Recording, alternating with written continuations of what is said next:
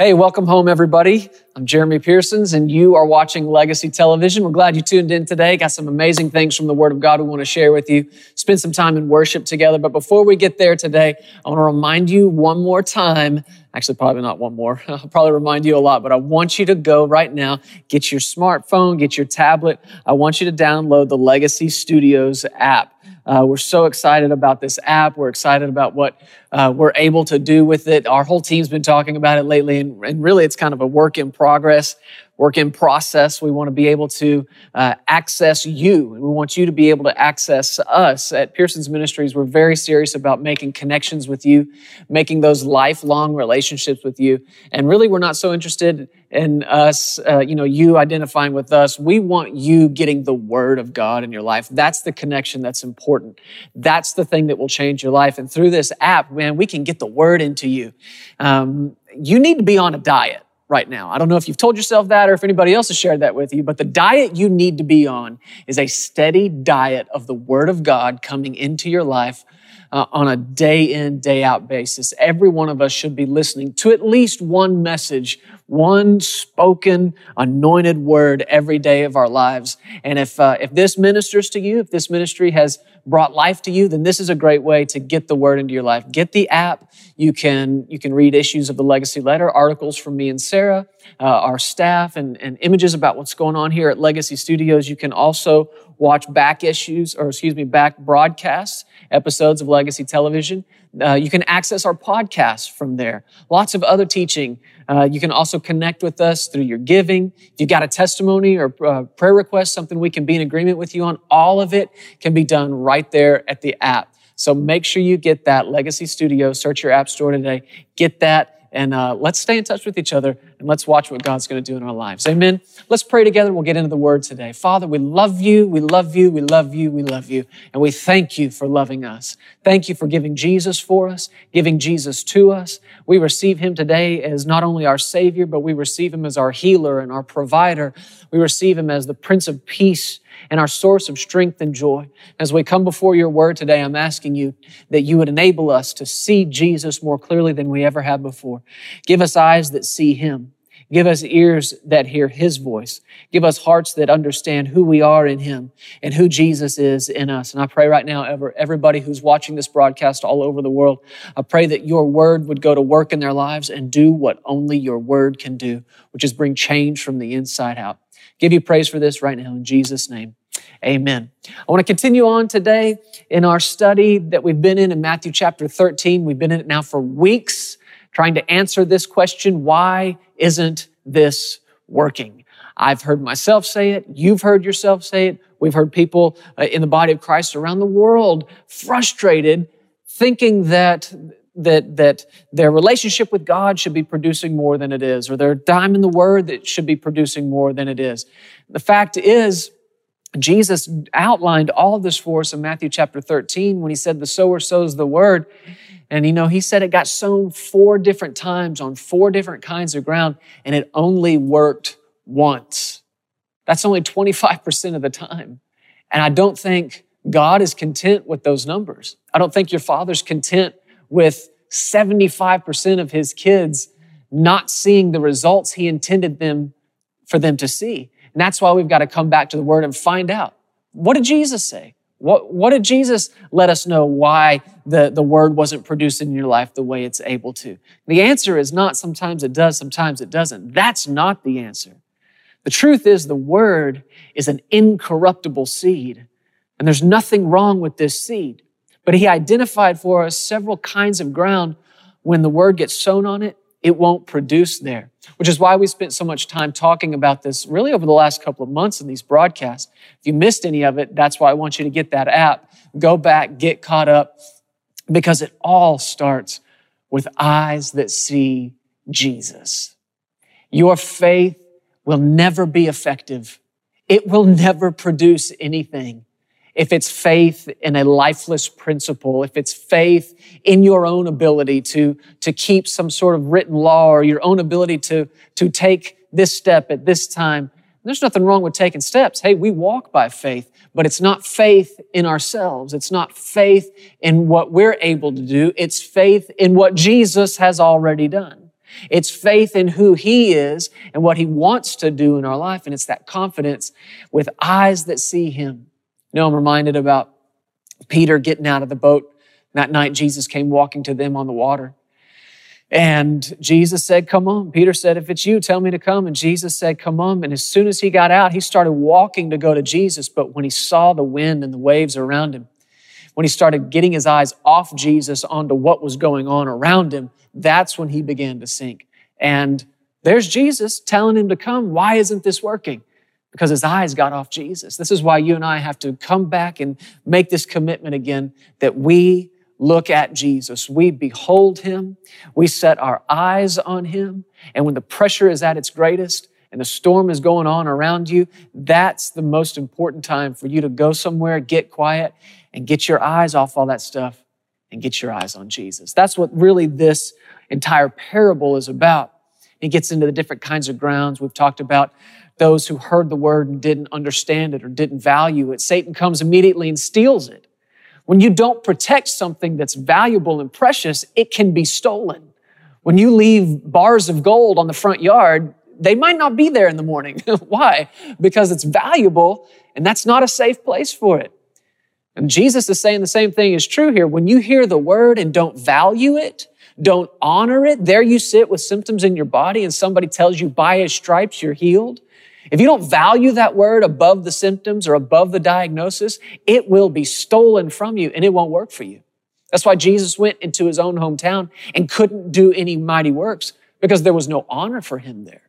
There was no honor for the word there. When you put value on the word of God and honor His word, that means to give Him the first word, last word, and every word in between. That means to make His word first place in your life. When you value it, then it can go to work for you. And then Jesus went on from there to talk about the one who received the word on stony ground. That's a shallow layer of earth with hard stone beneath it. And they heard the word and they received it with joy, shouted amen, said, that's a good word, said, preach on, preacher. But they didn't endure. Why? Because they didn't have a root. There was nothing taking root in them. And because of the persecution and the tribulation that arose for the word's sake, they were made to stumble or they were offended, separated. And when that plant is separated from the seed or from the root, you understand what He's saying here. Whenever there's separation, there can be no life. That's why Jesus said, you've got to abide in me and let my words abide in you the same way the branch abides in the vine, because that branch broken off, laying out in the middle of the street, you have never once seen a fully ripened orange hanging on a branch laying in the middle of the road. Why? Because there was no life going to it that produced that fruit. And Jesus said, you won't bear any fruit, or for the sake of our conversation, it won't work for you. It won't work for you unless there's that constant flow of life, abiding in Jesus, letting nothing separate you from Him, letting nothing separate you from the life that's in His word. But He said, where there's no root, you'll only endure for a while. And what is that root? We found in Ephesians chapter 3 that we are to be rooted in the love of God. Man, when you know how much you're loved, you're persuaded of how much you're loved. Come hell, come high water, come persecution, come tribulation, you can stand there and say, bring it on. My Father loves me and I cannot fail because love does not fail. He does not change. He will not quit. He cannot fail. And it's Him and His love in me that keeps me from failing. What Jesus is saying to us there, He's saying that you can be sustained all the way through what you see out here by the strength of what you can't see. That's what the root is. It's the strongest part, that plant, that tree, and you'll never even see it. You're sustained not by what you can see, by what you can't see. And it's this inward man that's being renewed day by day by day, being anchored in the love of God. The word will work for you if you'll take time to deepen your roots, strengthen your anchor in how much God really loves you. Jesus said, God so loves you that He gave you His only begotten Son. You know, that should tell you something about what you're worth in the eyes of God. You know, you go into a store and you buy something.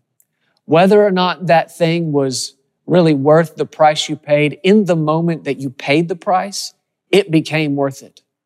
If to nobody else but you, it's worth it. Why? Because the price that's paid for something is what determines that thing's value.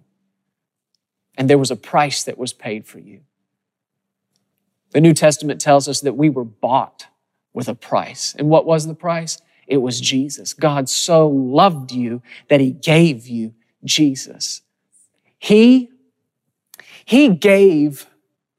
paid, when he gave you Jesus, he paid with the only thing that actually cost him something. Jesus was the only thing God had just one of. And that's what he gave for you. That should tell you something about how much he loves you. See what happens when you just meditate in that for a moment? See what happens to your faith? You sit there and go, yeah, he loves me. He loves me. He loves me. You're like that guy out in the middle of a field who's pulled a daisy and he's just pulling one petal off at a time. Only with this, it's never he loves me not. With God, it's always he loves me. He loves me. He loves me. He loves me, and you can pull every petal off every flower in every field in the whole world, and it will never be he loves you not. He always loves you. Why is it so important to be rooted in this? Because this is how your faith works. Faith works by love, or I would say it to you like this: faith works when you know how much you're loved. When you know how much you're loved, you're good ground. When you value the word, you're good ground. When you have eyes that see Jesus, you are good ground that can produce results and bear fruit. Let's go on in this today, in the moments that we have left in this broadcast. Jesus goes on in Matthew chapter 13, verse 22. He said, now he who received seed among the thorns. So we've got another kind of ground here. He who received seed among the thorns is he who hears the word. So again, everybody heard the word. Everybody heard the word. It's he who hears the word, and the cares of this world, the deceitfulness of riches. Other accounts of this in Mark chapter 4, Luke chapter 8 say the lust of other things. When these things enter in, that's what Mark chapter 4 says, when the cares of this world enter in, what do? They choke the word, and he becomes unfruitful. So again, Jesus has painted a picture here of several different kinds of ground. And if you were to stop after the first three, you might be tempted to think there's something wrong with this seed. But the moment you get to that fourth ground, the good ground, and it actually reproduces some 30, some 60, some 100-fold, you know right then and there, nothing wrong with this seed. So now you've got to go back and look at the kind of ground it got planted in. And in this instance, Jesus is talking about seed that got sown among thorns. Seed that got sown among thorns. Now, when he first told the parable, he said that in Matthew chapter 13, verse 7, some of the seed fell among thorns, and the thorns sprang up and choke them. So now identify what the thorns are that he's saying is choking the word of God in your life. Man, if something gets choked, what's happening? All that life source is being cut off. So identify what's trying to choke the word of God in your life, the word that you've heard, the word that you're hearing right now. Many of you listening to this, you are faithful churchgoers. You're hearing the word on a weekly basis. So what's trying to keep that word from bearing fruit in your life? He said, these are the thorns. The thorns, Jesus identified, were the cares of this life. He said the deceitfulness of riches. And again, in other places in the Gospels, it's the lust, the pressure, the desire, the covetousness for other things, anything else. Cares of this world, deceitfulness of riches, lust for other things. Jesus identified these things as thorns. And again, the thorns spring up and they try to choke whatever's growing around it. They rob it of the light that it needs to grow. They rob it of the water that it needs to be sustained. I remember calling a friend of mine one time years ago when I first started studying some of these things right out of Matthew chapter 13. I called this friend of mine, a little older than me, but from the time this guy was in high school, he started his own landscaping business. So by this time, I mean, he'd been landscaping maybe 20 years or more. And I called him to ask him about some of these kinds of ground and to get maybe a deeper picture here. And I said, man, tell me about thorns. What's the deal with thorns? I mean, where do thorns come from? Because I'm thinking nobody goes out and buys thorn seed. Nobody's planting thorns, and yet they're everywhere. He said, man, it's so interesting that you're calling me right now. And this is why we were on the phone. He said, I'm out here walking a piece of ground. He had moved into real estate and was checking out some ground, some farmland that he was looking to list. And he said, I'm out here just walking this ground right now. He said, everywhere I'm walking, there's just thorns and thistles and all this stuff over it, all over the land. I said, man, where do those come from? And he said, you know what? The earth just does it. They just grow. Nobody has to plant it. Nobody would plant it. They just grow. They're just in the way. They're just there. Man, I got to thinking about that. How does that translate to what Jesus is saying and identifying as a thorn in your life? To take, for example, the cares of this world. What is that? That's you saying to yourself over and over and over, what am I going to do? That's stress. That's anxiety. Here's a big one. It's worry. It's you living in a constant state of worry, saying to yourself, what am I going to do? What am I going to do? The deceitfulness of riches. In other words, how am I going to make a living? I have to make a living. And when you do make one, how can I make more? The lust of other things. How can I get my hands on that? The reason I'm drawing your attention to this is because it's so focused on you. It's so focused on you and what you can do to make something happen. What you can do in your own strength, by your own effort, in your own ability to try to make something happen in your life. What am I going to do? That's worry. Listen to this out of 1 Peter chapter 5. Listen to what God says about this. In chapter 5 of 1 Peter, verse 5, he says, God resists the humble, but gives, or excuse me, I said it wrong. God resists the proud, but gives grace to the humble.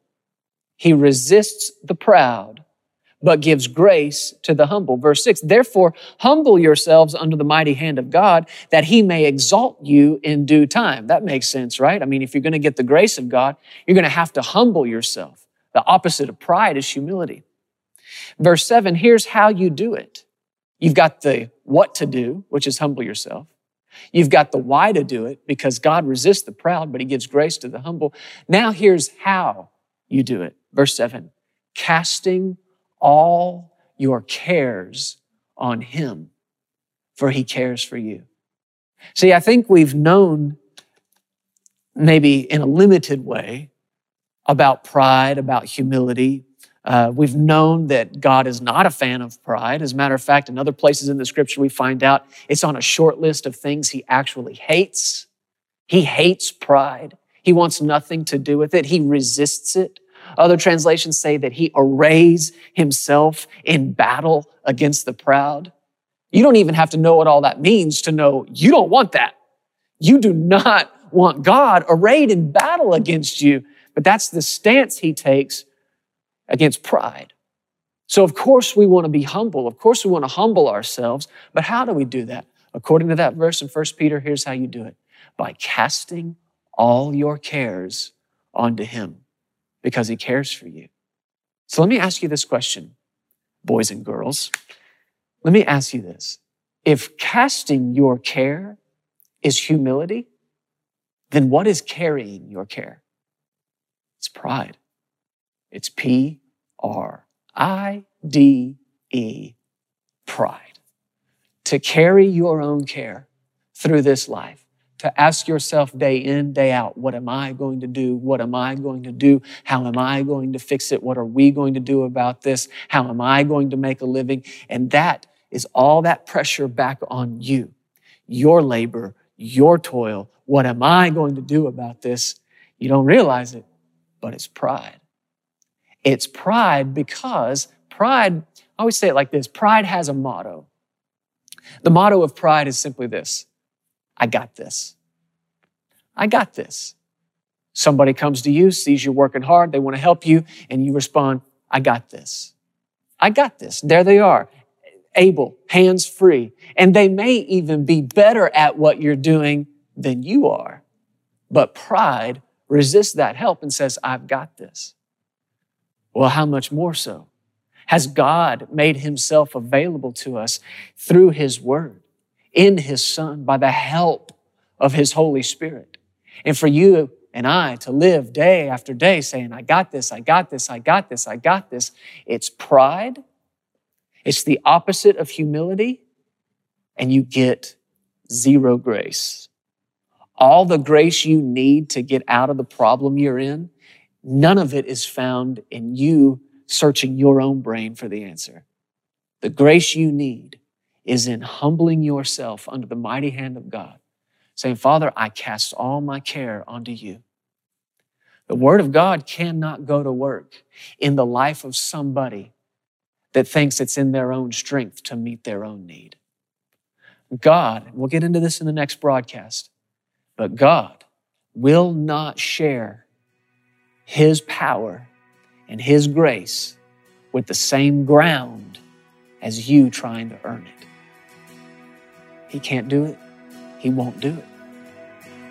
So to get what you need and to see the word work in your life like it can requires you to be good ground. What is good ground? Free of thorns, free of cares, free of all that pressure. I cast all the care onto you because I know how much you care for me.